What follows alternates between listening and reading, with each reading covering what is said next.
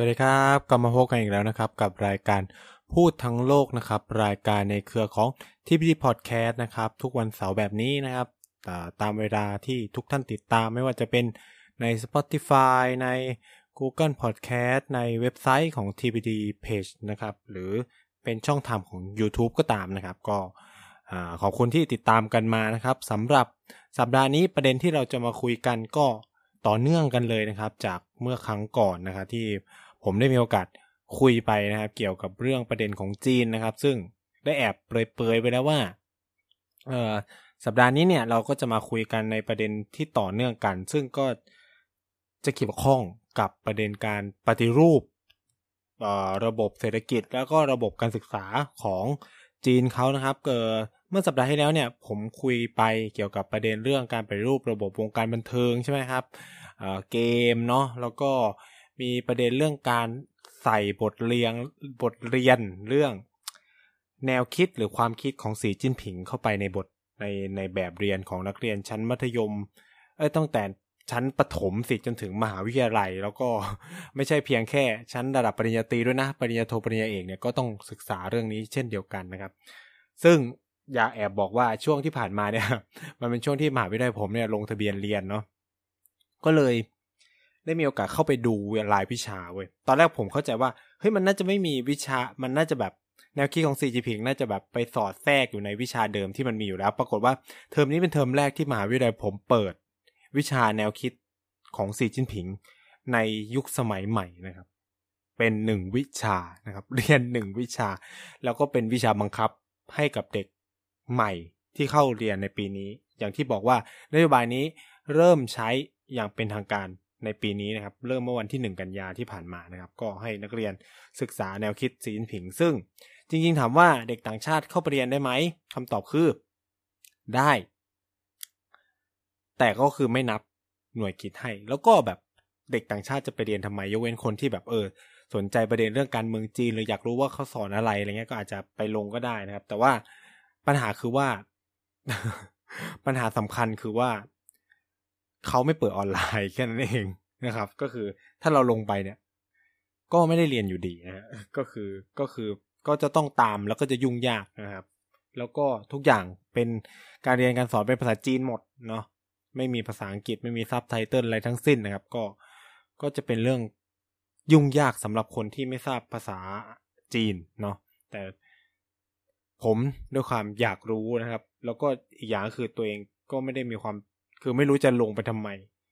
แล้วก็ไม่ได้มีความรู้ภาษาจีน หนักขนาดที่จะไปเรียนพวกนี้ได้เนี่ย ก็ถ้าลงเรียนไปก็ถ้าสอบมาตกก็จะแบบจิบหายไปป่วงเข้าไปอีกนะครับ ก็เลยส่งสปายนะไม่ใช่ไม่ได้ส่งสปายหรอกก็คือ ด้วยความที่เด็กจีนเขาต้องเรียนอยู่แล้ว ผมก็เลยใช้เครือข่ายจะจะมันจะบอกว่าใช้เครือข่ายว่าเพื่อบอกบอกเพื่อนเพื่อนนะครับเพื่อนบอกเพื่อนเพื่อนว่าแบบเออแบบมันมีรุ่นน้องไหมที่เรียนวิชานี้อะไรเงี้ย ก็ให้เขาสืบหาให้นะครับ ก็ เพื่อจะขอเอกสารที่เรียนกันแบบสไลด์บทความที่ต้องอ่านหรืออะไรเงี้ยที่เขาบังคับอ่านเนี่ยเพื่อจะได้รู้ว่าเออไอแนวคิดว่าเศรษฐกิจผิงในยุคสมัยใหม่เขาเรียนอะไรกันอะไรเงี้ยก็ล่าสุดก็เพิ่งได้มา แต่ว่าต้องใช้เวลาในการแปลนิดนึงก็ให้รุ่นพี่ที่เป็นเอกจีนนะช่วยช่วยแปลอยู่แล้วก็เอ่อน่าจะได้เร็วๆนี้ก็จะเดี๋ยวถ้าแบบได้อย่างเป็นจริงเป็นจังก็จะเดี๋ยวจะมาเล่าให้ฟังแล้วกันว่า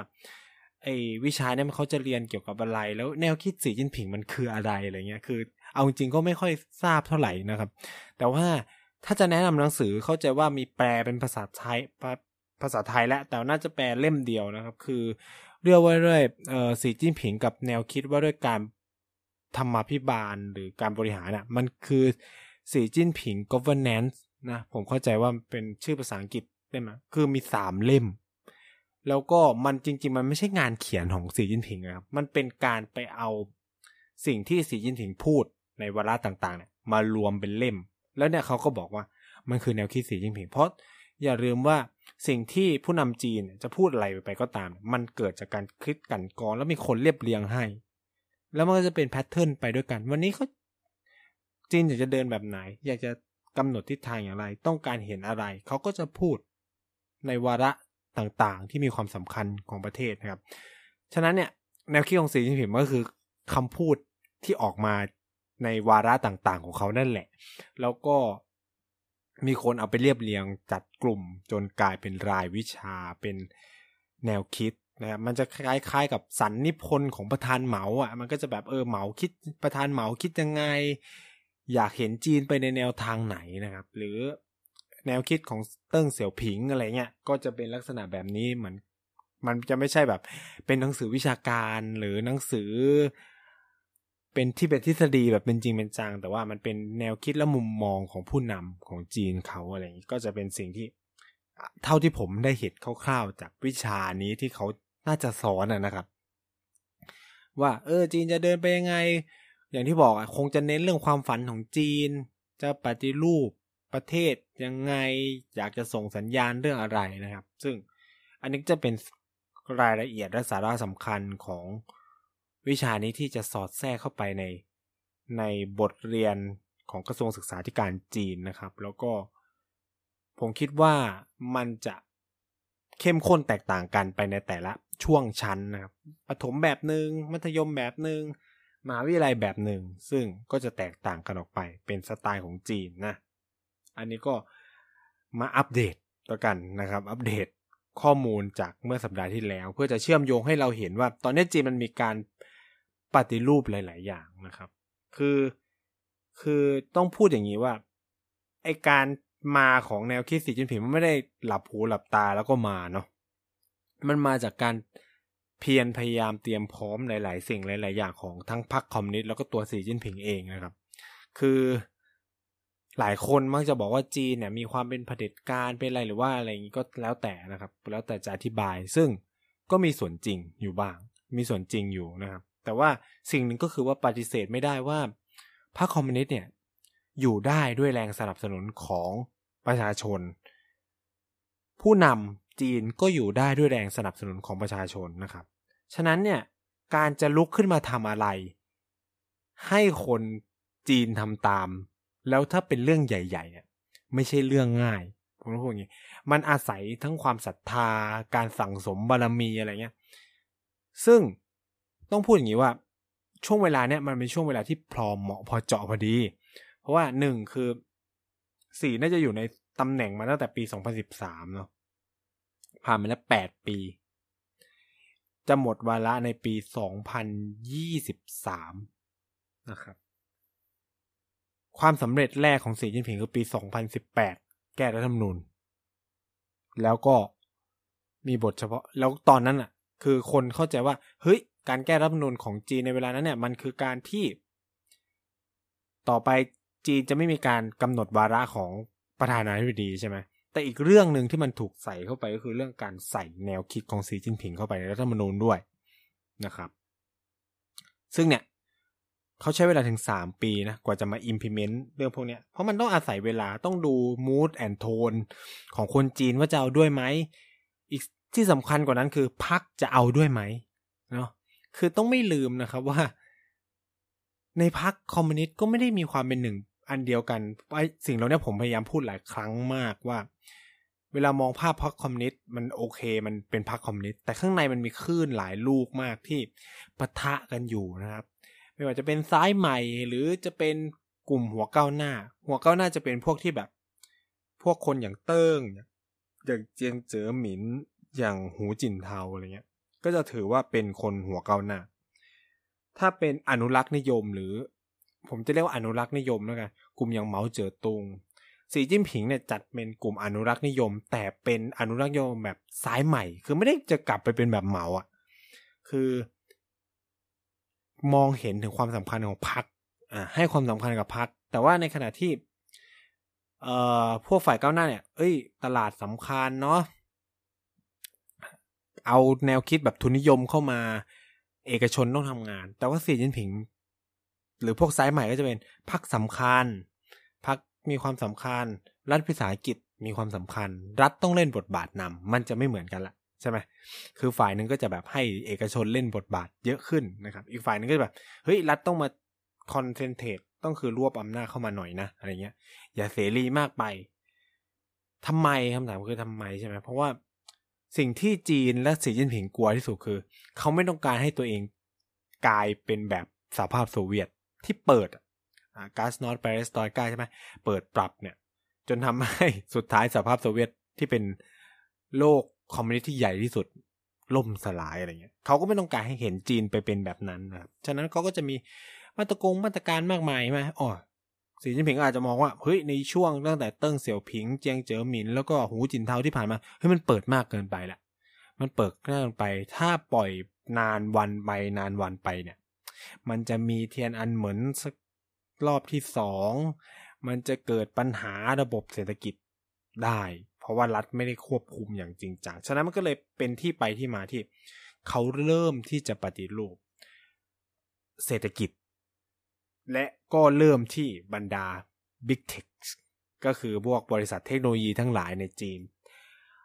เหตุผลว่าทำไมคือต้องพูดว่าเติ้งเสี่ยวผิงเคยมีแนวคิดสำคัญหนึ่ง ในช่วงที่เขาเปิดประเทศนะครับ รับการลงทุนจากภายนอกคือว่า จีนอาจจะต้องยอมปล่อยให้มีคนรวยกลุ่มหนึ่ง ไปก่อนนะครับเพื่อที่วันหนึ่งเนี่ย คนรวยเหล่านี้จะกลับมาช่วยดึงคนอื่น ให้ร่ำรวยตามไปด้วย แต่อาจจะรวยไม่เท่ากันนะเออในในอันนี้ผมอาจจะอธิบายเพิ่มเติมนะคือกลับมาดึงคนจนทั้งหลายให้กับให้ไปรวยให้มีกินมีใช้เหมือนกับคนรวยเหล่านั้น ฉะนั้นในยุคการพัฒนาเศรษฐกิจของเติ้งเสี่ยวผินเจียงเจอมีลุงหุนจินเทาเนี่ยเออเออหูจินเทาสมัยแรก ๆ แล้วกัน ก็คือ งบประมาณทั้งหลายของจีนเนี่ย มันจะถูกทุ่มไปในมณฑลชายฝั่งตะวันออกหมดเลย คือถ้าใครมีโอกาสไปเที่ยวจีนนะครับมณฑลทางฝั่งตะวันออกไม่ว่าจะเป็นเซี่ยงไฮ้เจิ้อเจียงซานตงใช่ไหมฝูเจี้ยน กวางตง พวกเนี้ยปักกิ่งเทียนจินอะเจริญหมดเลยครับเจริญหมดเลย แต่ว่าเมื่อหันไปที่มณฑลตอนไหนไม่ว่าจะเป็น ซานซีใช่ไหมเสฉวน ชิงไห่ซินเจียงที่เบตอะไรเงี้ย ปรากฏว่ามันเหมือนกันมันเหมือนกับคนละโลกเลยครับ คือมันมณฑลเหล่านี้มันยังพัฒนาไปช้ามากเลย เพราะงบประมาณมันถูกผันไปเยอะนะครับ จนกระทั่งยุคของหูจินเทาเนี่ยนโยบายค่อยๆเปลี่ยนมาให้ความสัมพันธ์สำคัญกับมณฑลตอนไหนมากขึ้นนะครับ อีกอย่างก็ต้องบอกว่าเทคโนโลยีของจีนในเวลานั้นมันพัฒนาไปไกลมากขึ้น ไม่จะเป็นรถไฟความเร็วสูงนะครับ การพัฒนาเชื่อมทางหลวงต่างๆอะไรเงี้ย มันก็เลยส่งผลให้มณฑลทางฝั่งตะวันออกกับมณฑลตอนในมันเชื่อมโยงกันมากขึ้น ระบบเศรษฐกิจมันก็เลยติดต่อกันมากขึ้นนะครับ ฉะนั้นนโยบายหลักของเติ้งเสี่ยวผิงที่สารต่อมาจากยุคหูจินเทาคือ การขจัดความยากจนให้หมดไป จากจีนเนาะขจัดความซึ่งเขาก็ประสบความสำเร็จนะ ก็คือเอ่อรายได้ของคนจีนต่อหัวทุกคนที่เกิดมาตอนนี้คือ เหนือกว่าเส้นความยากจนที่ถูกกำหนดโดย ธนาคารโลกเอยหรือ UN ก็ว่ากันไปนะครับ แต่ว่าการเหนือกว่าเส้นความยากจนนั้นไม่ได้หมายความว่าไม่มีคนจนก็ยังมีอยู่นะครับ ฉะนั้นมันถึงเวลาแล้ว มันเหมือนมันเหมือนกับถึงเวลาแล้วที่ว่าคำพูดของตั้งเสี่ยวผิงมันต้องถูกเอามาปฏิบัติ ก็คือ ปล่อยให้คนรวยจำพวกหนึ่งมันรวยไปก่อนใช่ไหมเพื่อให้มันกลับมาดึงคน จนให้กับรวยไปด้วยนะครับ ซึ่งนี่คือสิ่งที่สีจิ้งผิงกำลังทำกับเศรษฐกิจจีนในเวลานี้ นั่นคือ เฮ้ย บรรดาคนรวยมันถึงเวลาของคุณแล้ว ที่คุณจะต้องกลับมาช่วยชาติ กลับมาดึงคนจนให้ร่ำรวยไปด้วยกัน หรือมั่งคั่งรุ่งเรืองไปด้วยกัน มันเลยมีวลีสำคัญที่ดังมากตอนนี้ในเวลานี้ของจีนนะครับ ก็คือ common prosperity ใช่ไหมคือรุ่งเรืองไปด้วยกันร่ำรวยไปด้วยกันอะไรเงี้ย อืม ซึ่งก็ต้องเอาสิ่งเหล่านี้มาจากคนรวยถูกไหมมาช่วยนะครับ รัฐเองคนเดียวอาจจะไม่ไหว แล้วคนรวยของจริงมันรวยแบบรวยจริง ๆ นะ มันรวยแบบล้น แบบโอ้โหคนละโลกอะ่ะแล้วความรวยมันส่งผลยังไงต่อสังคมจีน ก็ต้องบอกว่ามันส่งผลกระทบต่อภาคภาพลักษณ์ของพรรคคอมมิวนิสต์คือหัวใจของพรรคคอมมิวนิสต์คืออะไร อย่าลืมว่าหัวใจของพรรคคอมมิวนิสต์คือคนเท่าเทียมกัน ไม่ว่าคุณจะมากคือแบบ พยายามทำให้ทุกอย่างมันเท่ากันไปหมด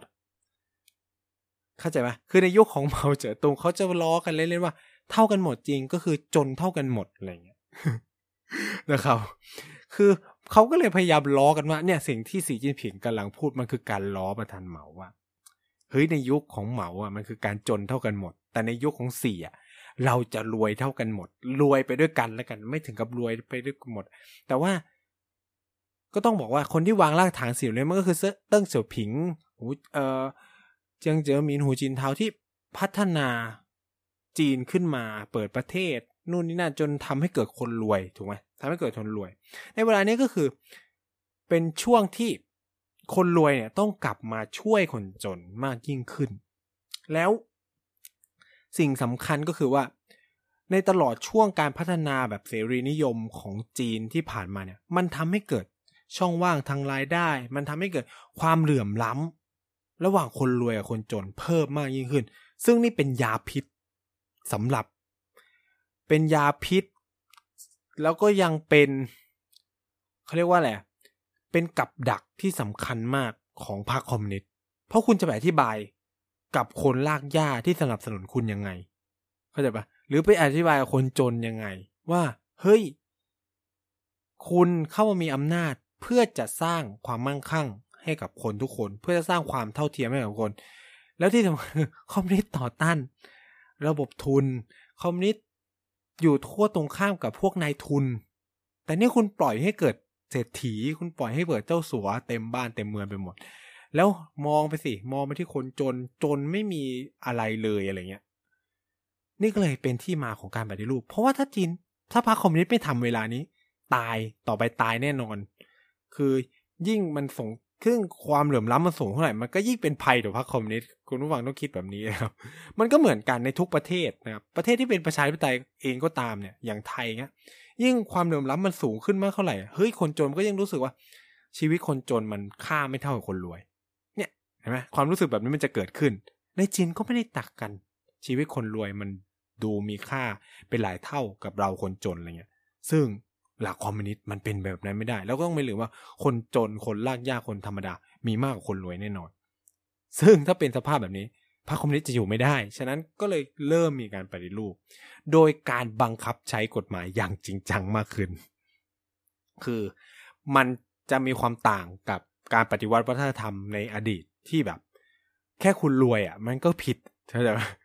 ผิดเพราะมึงรวย ฉะนั้นก็ต้องแบบไปทำลายอะไรเก่าๆที่คนรวยมีบ้างข้างก็ไปยึดยึดยึดหมดเลยนะครับ โดยที่ไม่มีกฎหมายอะไรรองรับไปยึดของเขานะในยุคการปฏิวัติวัฒนธรรม ในยุคของสีจิ้นผิงมันมีกฎหมายอยู่หลายชิ้น แต่เพียงแค่ว่ามันเหมือนถูกปิดตาข้างนึงหรือไม่ได้บังคับกับอย่างจริงจัง เช่น กฎหมายป้องกันการผูกขาดเป็นต้นนะ ซึ่งแทบจะไม่เคยบังคับใช้มาเป็นเวลานานมากแล้วในจีนนะครับ ซึ่งถามว่าในจีนมันเกิดการผูกขาดเยอะไหมเยอะมาก เยอะมากบริษัทเทคทั้งหลายเนี่ยมันผูกขาดอย่างอาพูดง่ายๆก็คือ บริษัทอย่าง Alipay เนี่ยหรือ Ant Group ทั้งหลายเนี่ยมันผูกขาดทั้งระบบการเงินระบบขนส่งอย่างเถาเป่าเองเถาเป่ามันก็คืออีคอมเมิร์ซของจีนเขามันก็คืออาลีบาบานั่นแหละ เออแต่ในจีนเขาเรียกว่าเถาเป่าอะไรเงี้ยก็ผูกขาดเรื่องระบบโลจิสติกส์ว่าร้านต้องใช้อย่างงู้นอย่างนี้นะครับ นี่ก็เลยเป็นที่มาของการเข้าไปจัดการกับบรรดาเทคต่างๆ ไม่ว่าจะเป็นเทนเซนแอนกุ๊ปนู่นนี่นั่น เพื่อจะไม่ให้เกิดการผูกขาด และอีกส่วนนึงก็คือว่า เพื่อไม่ให้มันเกิดการรวยกระจุกจนเกินไปจนแบบธุรกิจใหม่ ๆ ลืมตาอ้าปากไม่ได้ SME ลืมตาอ้าปากไม่ได้เพราะถูกทุนผูกขาดไปหมดแล้วอะไรประมาณนี้นะครับ ก็เลยเริ่มมีการเล่นงาน ก็เริ่มจากอาลีบาบาก่อน แล้วก็ส่วนหนึ่งก็เป็นผลมาจากการที่จีนค่อนข้างกังวลต่อการที่หลาย ๆ บริษัทในจีนเริ่มไปเปิด IPO เนาะไปขายหุ้นอะไรเงี้ยในตลาดหลักทรัพย์ในต่างประเทศโดยเฉพาะในสหรัฐอเมริกา ซึ่งสิ่งนั้นมันมันมันเป็นความกังวลของรัฐบาลจีน เพราะว่า มันจะกลายเป็นว่าธุรกิจของจีนจะไปผูกกับโยงกับเงินในตลาดของสหรัฐมากจนเกินไป แล้วจีนมีประสบการณ์จากสหรัฐในเรื่องของซับพรามมาแล้ว ต้องไม่ลืมว่าวิกฤตซับพรามที่มันลามไปทั่วโลกเพราะว่าบริษัทจำนวนมากสหรัฐมันไปเปิดในตลาดหุ้นนู่นนี่นั่นแล้วก็ขายนู่นนี่นั่นกันพ่วงกันไปหมดจน ล้มระเนระนาด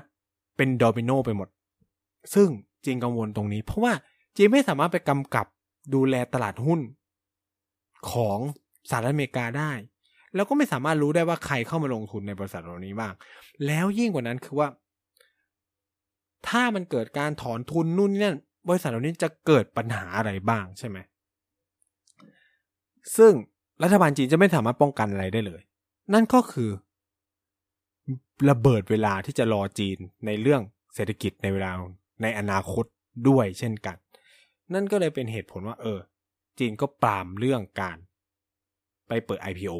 ในต่างประเทศนะครับ แล้วก็พยายามแล้วแล้วมันมาพร้อมกับอะไร มันมาพร้อมกับการที่สีจิ้นผิงออกมาพูด ล่าสุดว่า จะมีการทำตลาดหลักทรัพย์ในปักกิ่ง ซึ่งผมคิดว่าเป้าหมายสำคัญคือ ให้อีบริษัทพวกเนี้ยมาเปิด IPO ในตลาดหุ้นนี่แหละ เออ เพื่อระดมทุนนะครับ อ่านอกจากอาลีบาบาโดนใช่ไหม ตีตี้ไอตีตี้ที่เป็นแอปเรียกรถสาธารณะก็โดน เนื่องจากมันมีการตรวจพบเรื่องปัญหาข้อมูลส่วนบุคคลที่ตีตี้ไปขาย หรืออะไรเงี้ย ซึ่งก็ผิดกฎหมายอะไรเงี้ยของจีนเขาก็เลยบังคับใช้กฎหมายนะครับ มันก็เลย เกิดการทำสิ่งเหล่านี้นะครับ ขึ้นในจีน แล้วสีจิ้นผิงก็พอมาพร้อมกับการพูดเรื่อง common prosperity ใช่ไหมหลังการพูดเรื่องเนี้ย การมั่งคั่งไปด้วยกันร่ำรวยรุ่งเรืองไปด้วยกันเนี่ย บริษัทต่างๆนะครับ ในจีนตั้งกองทุนช่วยคนจนเต็มไปหมดเลยนะครับ สละเงินกันเป็นระดับหมื่นล้านดอลลาร์เเพื่อจะทำ CSR เรื่องเหล่านี้ คือตอนนี้เรื่อง CSR ของจีนบูมมากนะครับ แล้วก็หลักๆ คือเน้นไปเรื่องการพัฒนาความยากจน ก็คือมันคือการดึงศักยภาพของเอกชนนะไปช่วยภาครัฐนั่นเองนะครับ ไปช่วยการพัฒนาชนบท มันก็จะมีโมเดลเยอะแยะมากมายนะเถาเป่าวินเลสอาลีบาบาวินเลสนะครับ มีเยอะแยะครับ มีพัฒนาการหลาย ๆ สิ่งหลาย ๆ อย่างที่มันเกิดขึ้นนะครับ นี่คือการพยายามปฏิรูปเศรษฐกิจเพื่อจะให้เกิดความเท่าเทียมกันของคนในประเทศให้มากขึ้นนะครับด้วยการไปจัดระเบียบผมอาจจะใช้คำพูดแบบรัฐบาลจีนแล้วกัน ไปจัดระเบียบนะเข้าไปจัดระเบียบให้มันเป็นร่องเป็นรอยมากยิ่งขึ้น เพื่อ ไม่ให้เกิดหนึ่งไม่ให้เกิดการผูกขาด สร้างสภาพแวดล้อมใหม่ๆ ให้กับคนรุ่นใหม่ ที่เขาอยากจะเริ่มธุรกิจ คือไม่ใช่คุณหันไปตรงไหนก็แบบ เฮ้ย ทุนใหญ่มันกินรวบไปหมดแล้วอะ่ะมันสภาพเหมือนกับบ้านเราในปัจจุบันที่แบบ SME มันลืมตาอ้าปากยาก พอลืมตาอ้าปากได้จนถึงจุดหนึ่งก็ถูกเทคโอเวอร์โดยทุนใหญ่ อะไรเงี้ย อืม มันเลยไม่เรายูนิคอนเราก็อาจจะเกิดขึ้นได้ยาก ด้วยสภาวะแบบเนี้ยที่แบบทุนใหญ่มันกินรวบมากเกินไป มันการบังคับใช้กฎหมายป้องกันการปลูกขาดไม่เป็นไปตามคันลองของธรรมนะครับ แล้วสิ่งที่จีนกำลังพยายามทำมันคือสิ่งเหล่านี้คือกฎหมายมันมีอยู่แล้ว ก็เข้าไปจัดระเบียบ อย่างอาลีบาบานี่โดนปรับไปประมาณแปดหมื่นล้านดอลลาร์นะ เป็นการปรับที่แพงที่สุดในโลกนะ แล้วน่าสนใจมากๆก็คือว่าอาลีบาจ่ายเลย โดยไม่อุทธรณ์ใด ๆ ทั้งสิ้นด้วย เพราะก็รู้ว่า ตัวเองละเมิดกฎหมายนั้นจริงนะครับ แล้วแจ็คหมาก็หายไปเลย หายไปจากหน้า สื่อทั้งหลาย คิดว่าอาจจะไปอบรมหรือก็ละว่าว่ากันไปนะครับ ก็นี่คือสิ่งที่เกิดขึ้นกับภาคเศรษฐกิจที่ จีนกำลังทำอยู่เพื่อที่จะสร้างดุลยภาพทางเศรษฐกิจ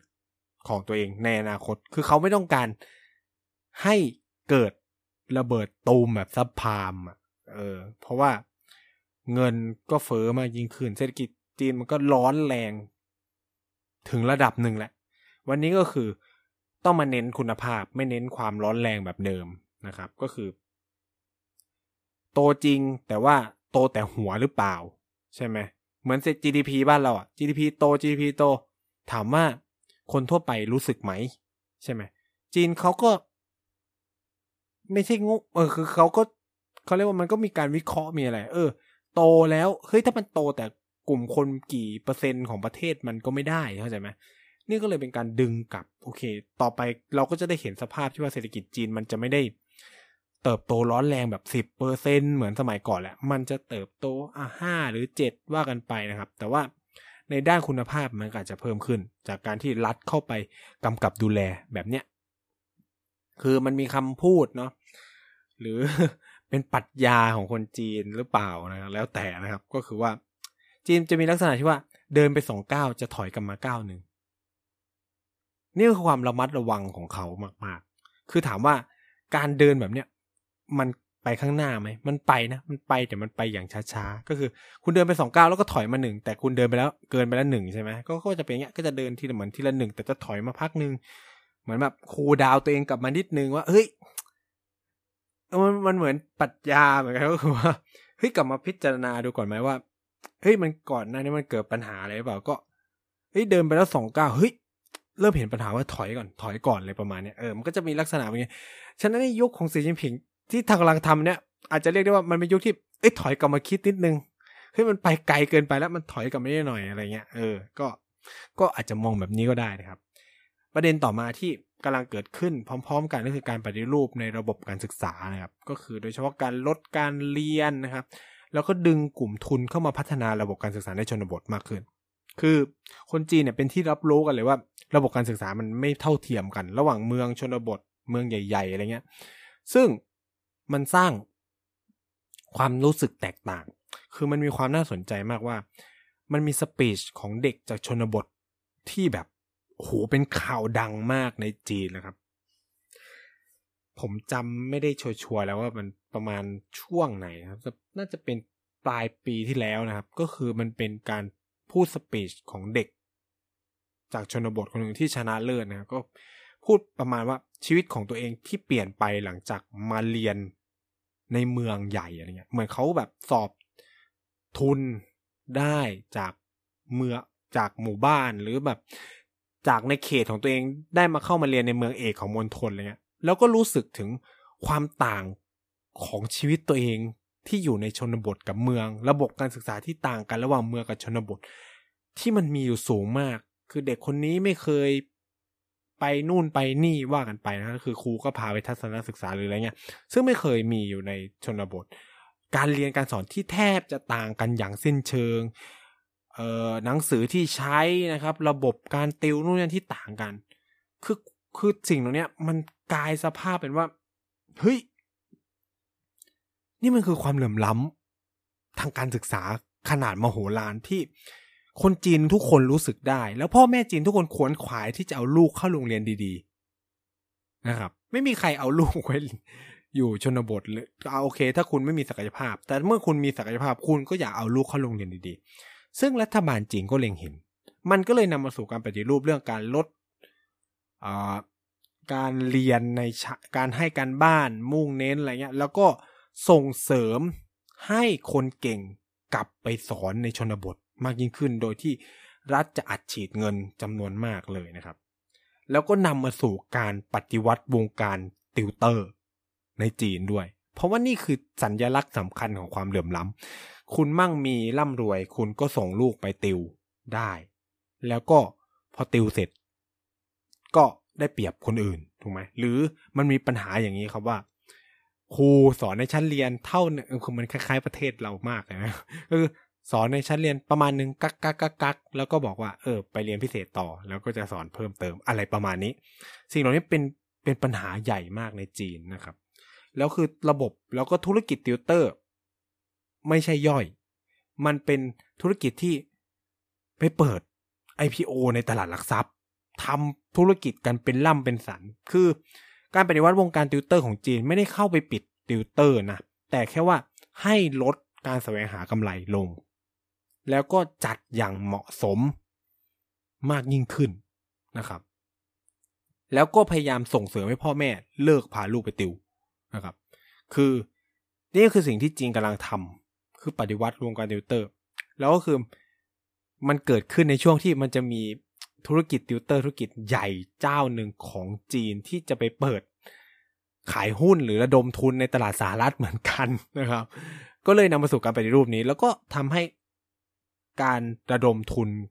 ของธุรกิจติวเตอร์เจ้าเนี่ยก็หยุดไปนะครับ คือถามว่าธุรกิจติวเตอร์ในจีนเนี่ยระดับเท่าไหร่ ระดับเป็นล้านล้านหยวนเลยนะ เยอะมาก คือมูลค่าทางเศรษฐกิจในจีนสูงมาก แล้วคนก็ติวเยอะมากเด็กจีน นู่นนี่นั่น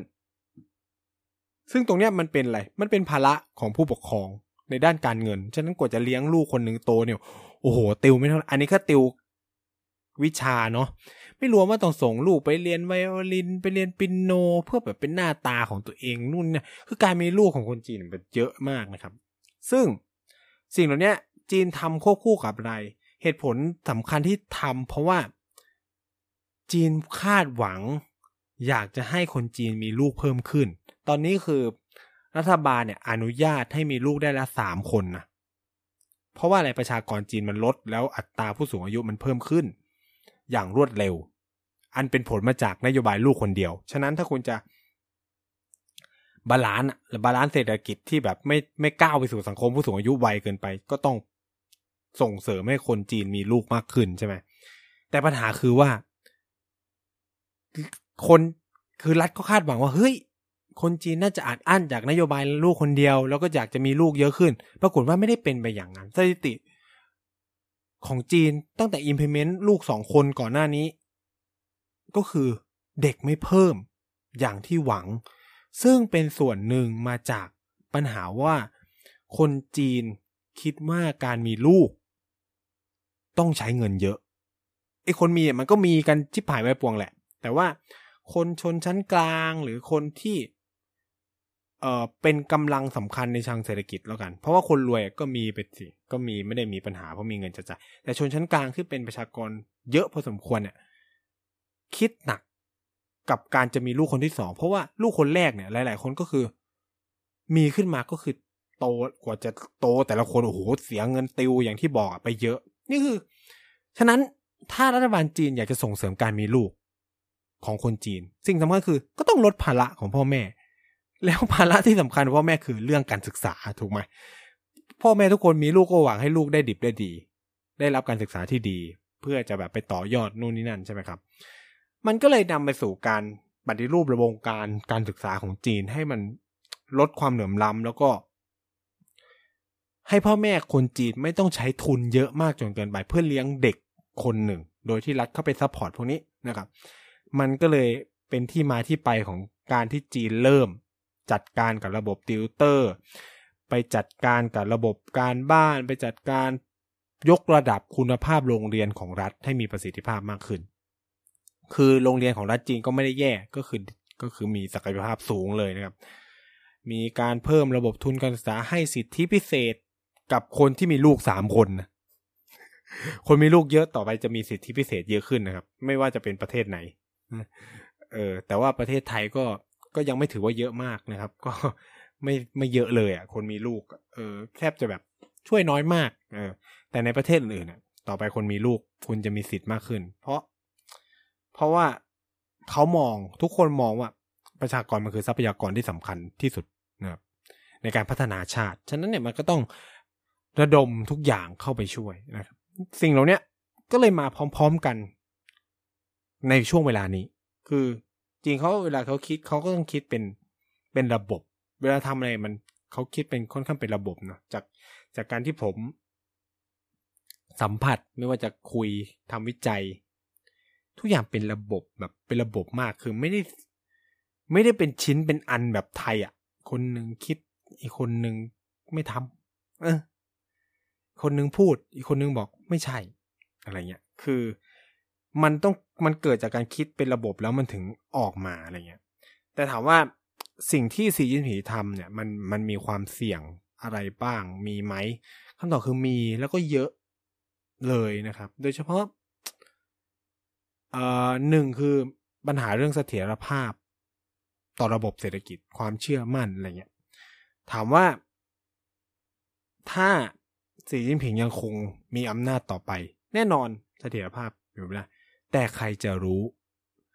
ผมเทปเทปก่อนนี้ผมพูดไปแล้ว ว่า เฮ้ย ก่อนที่เติ้งจะมาถึงจุดเนี้ย เติ้งไปเป็นคนคุมแรงงานมาแล้ว โดนภัยจาก เอ่อเขาเรียกว่าการปฏิวัติวัฒนธรรมมาอย่างหนักหนาสาหัส ทั้งที่ก่อนในตัวเองก็รุ่งเรืองมากนะครับ ฝ่ายของเติ้งเสี่ยวผิงในพรรคคอมมิวนิสต์เนี่ยก็รุ่งเรืองมาก แต่พอเจอการปฏิวัติวัฒนธรรมร่วง ใครจะไปรู้ว่าสีจิ้นผิงจะไม่เจออะไรแบบนั้น ในการเมืองจีน ซึ่งเซอร์ไพรส์เราตลอดเวลา แล้วก็การเข้าไปกำกับดูแลหลายๆสิ่งหลายๆอย่างของรัฐบาลจีนเนี่ยก็สร้างปัญหาต่อระบบความคิดสร้างสรรค์ของคนรุ่นใหม่ ซึ่งสิ่งเหล่านี้ก็จะเป็นเขาเรียกว่าดาบสองคมที่จะเกิดขึ้นกับจากนโยบายเหล่านี้ของของรัฐบาลจีนเขา แต่ว่าที่เราคุยกันที่ผ่านมา คือ เออฟังฟังไปคุณผู้ฟังก็จะแบบ อ่า อีรายการนี้ค่อนข้างจะโปรจีนหรือไม่คือจริง ๆ ไม่ใช่ ที่ผมพยายามจะอธิบายให้ฟังเนี่ย มันคือ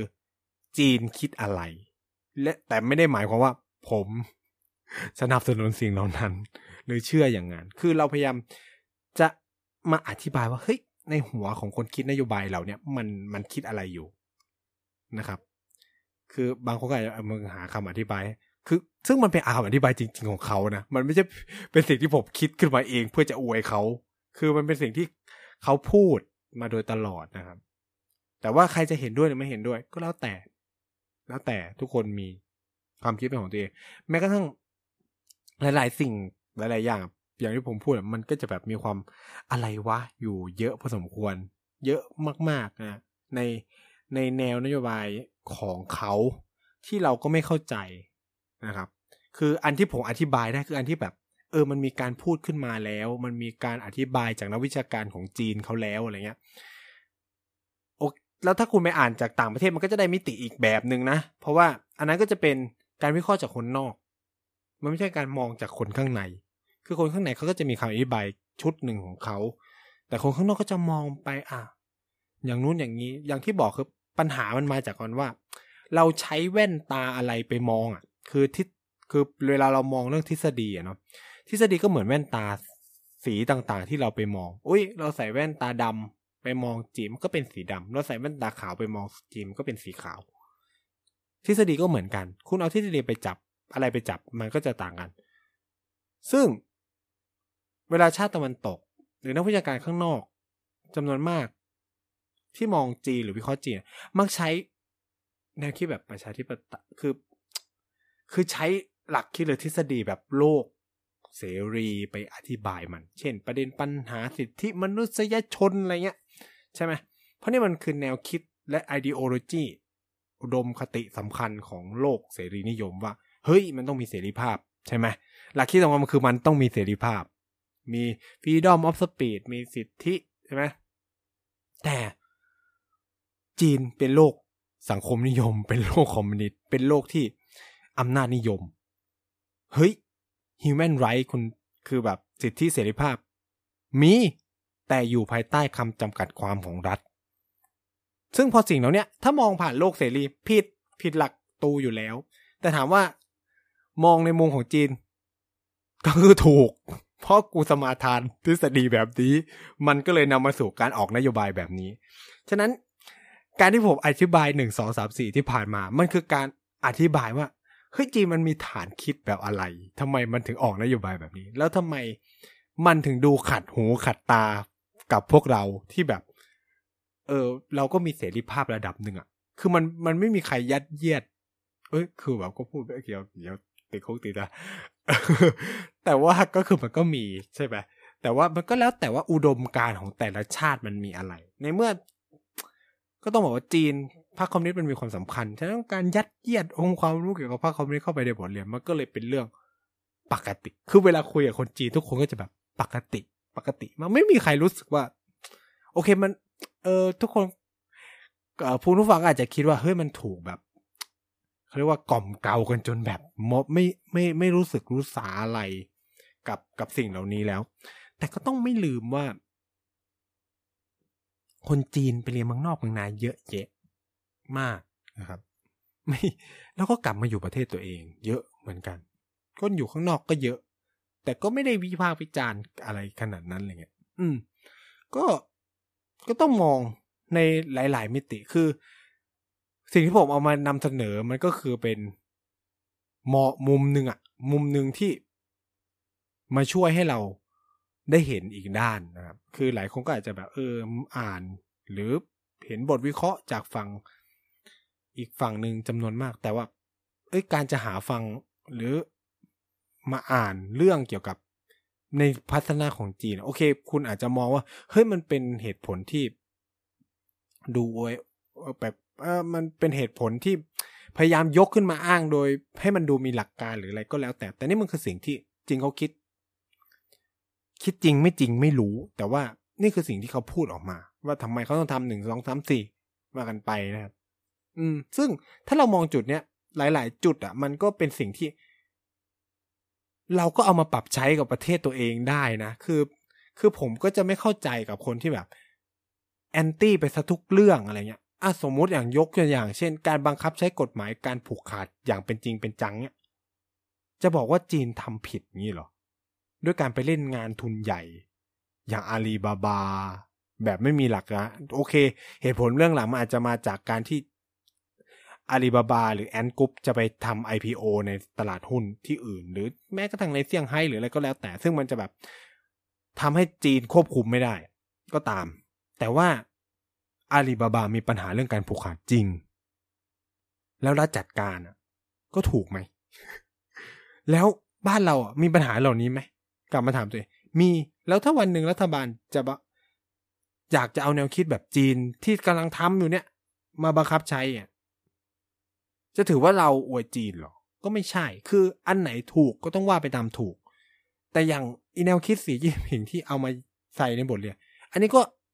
ไม่จำเป็นที่จะต้องมาทำกับประเทศเราเข้าใจไหมหรือจะเอาพูดแนวคิด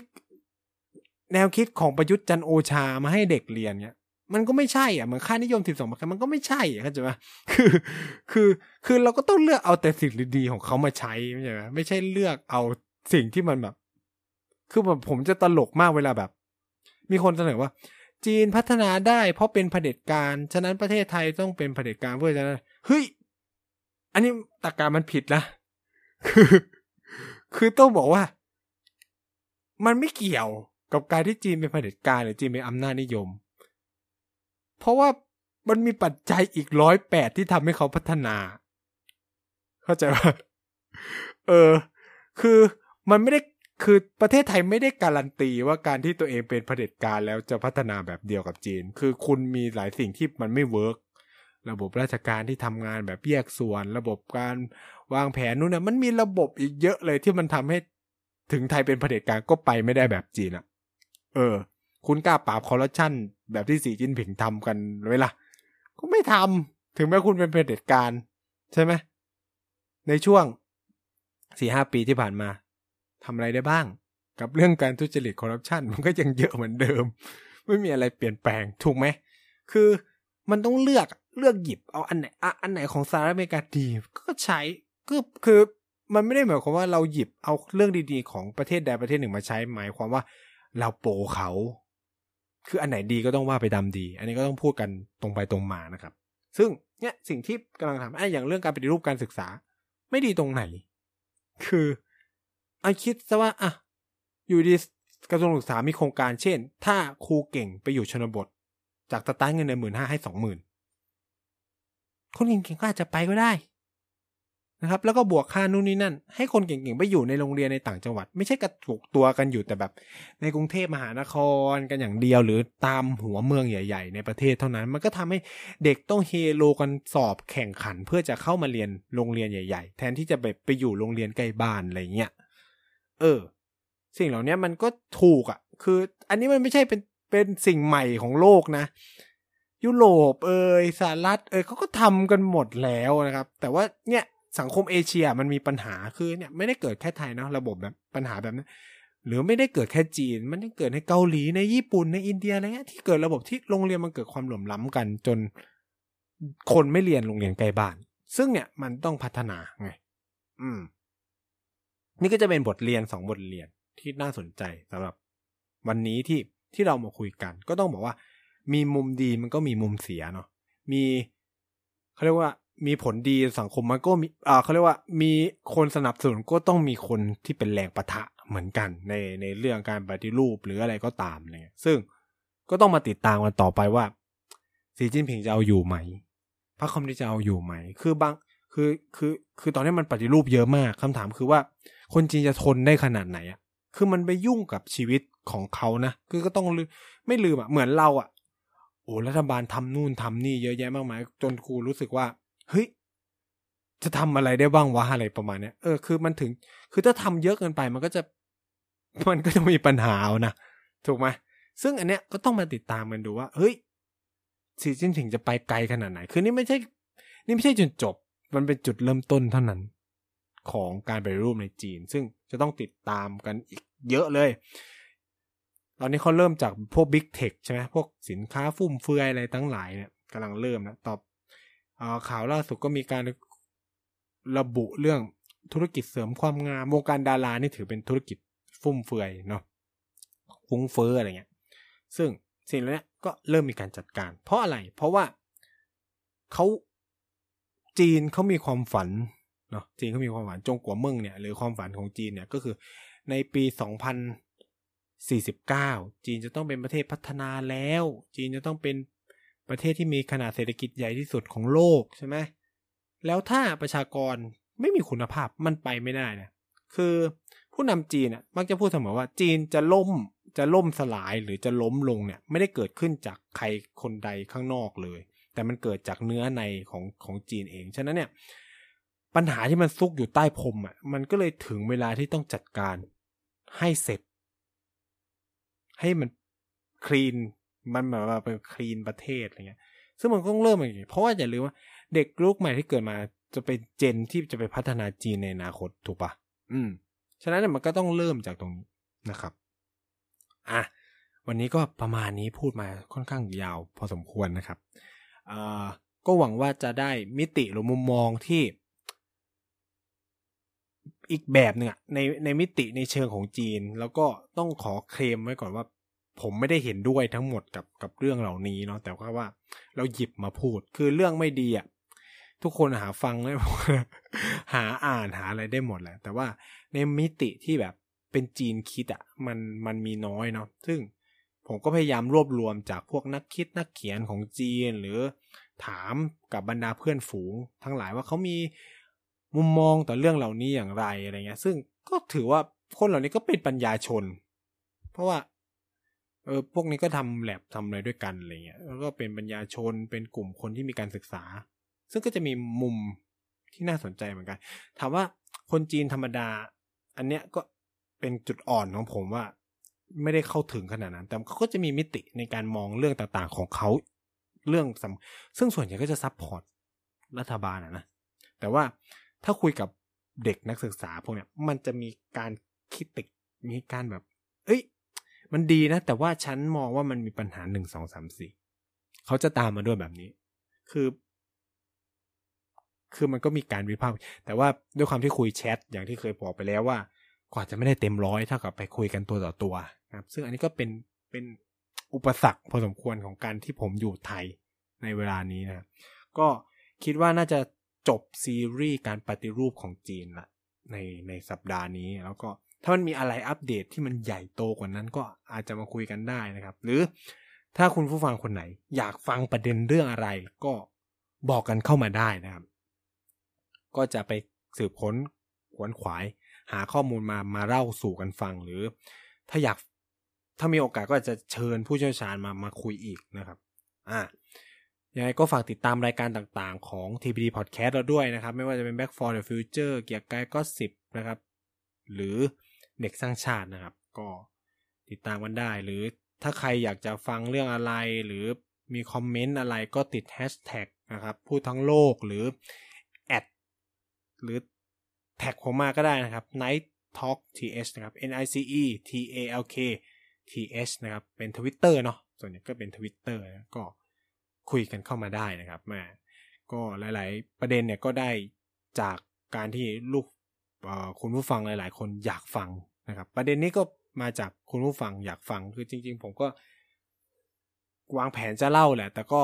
ไม่ได้มีโอกาสเตรียมข้อมูลพอแบบ เออ คุณผู้ฟังขอเข้ามาก็ อ่า ได้จัดให้แบบเต็มๆก็ได้มีโอกาสไปคุยกับเพื่อนด้วยนะนี่จากมีประเด็นเรื่องแบบโซเชียลเครดิตอะไรเงี้ยที่ที่ที่ตอนนี้ก็สนใจคุยกับเพื่อน อยู่ ซึ่งไว้ขอรวบรวมข้อมูลให้เต็มที่ก่อนแล้วก็อาจจะมาเล่าสู่กันฟัง ผมเข้าใจว่ารายการเกี่ยวกับจีนมีเยอะนะครับ ไม่ได้มี คือคือพูดทั้งโลกพยายามจะพูดเรื่องอื่น ๆ บ้าง เพราะว่าผมรู้สึกว่าเรื่องเกี่ยวกับจีนมันมีคนคุยเยอะมากในในในในพอดแคสต์เองหรือใน YouTube ในอะไรคุณหาฟังได้เยอะมาก ๆ จริง ๆ ก็เลยแบบ จะเฉียงไปประเด็นแบบ เอเชียใต้ อัฟกานิสถานเนี่ยจะมีตะวันออกกลางไปแบบประเทศแปลกๆ มากยิ่งขึ้น ซึ่ง